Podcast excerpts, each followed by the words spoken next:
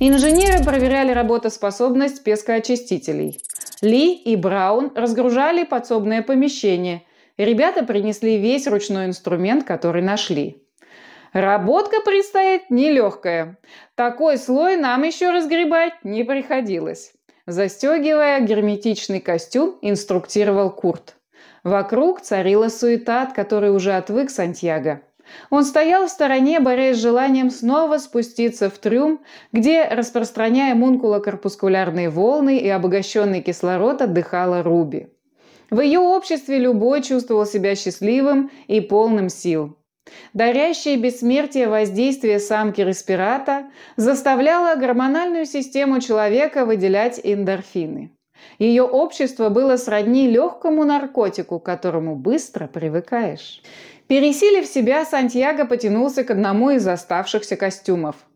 «Ты нужен на борту», – сказал другу капитан.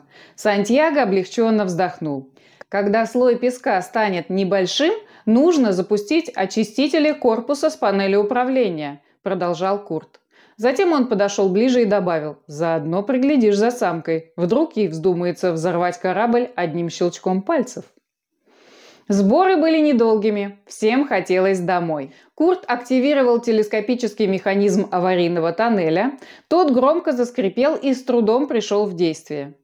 «Ресов песок, он повсюду!» – недовольно проворчал капитан и пошел к выходу. Ребята вооружились инструментарием и по одному быстро покинули недра пустынника. «Наконец-то тишина», – сказал сам себе Сантьяго и пошел к приборной панели корабля. Сидя в ожидании команды, мужчина вспоминал, какими уютными были последние шесть дней. Любознательная Руби коротала время, изучая язык людей. Она объясняла Сантьяго, что при получении зрительного образа он должен произносить название объекта вслух. Эта простая, но увлекательная игра нравилась мужчине. Самку интересовали самые примитивные вещи совсем как ребенка. Для нее озвучивать мысли было сложным и непривычным занятием, ведь респираты общались телепатически. Сантьяго им завидовал, такой способ передачи информации более объемный и чистый.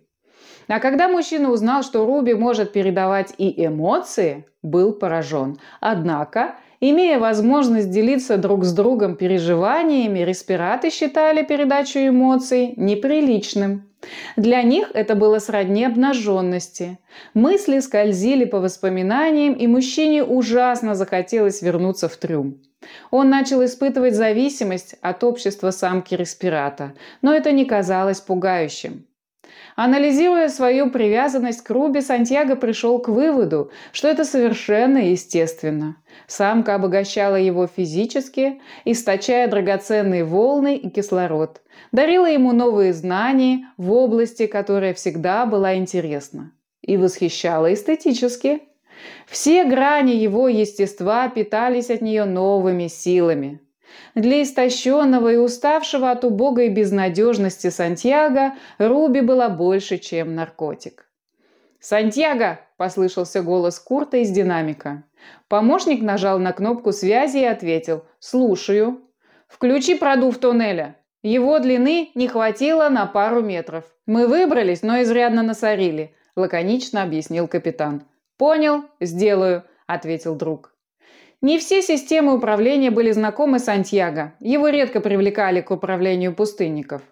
В основном он выступал как консультант и оценщик улова. Курт был не единственным его заказчиком. СУП являлся скопищем рисоловов. Сантьяго часто нанимали, поэтому в сезон охоты он умудрялся скопить сахара с излишком.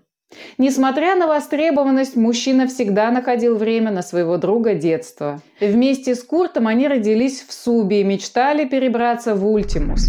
Еще мальчишками они разглядывали изображения с многоярусными плантациями сахарного тростника и воображали, что прогуливаются между рядами.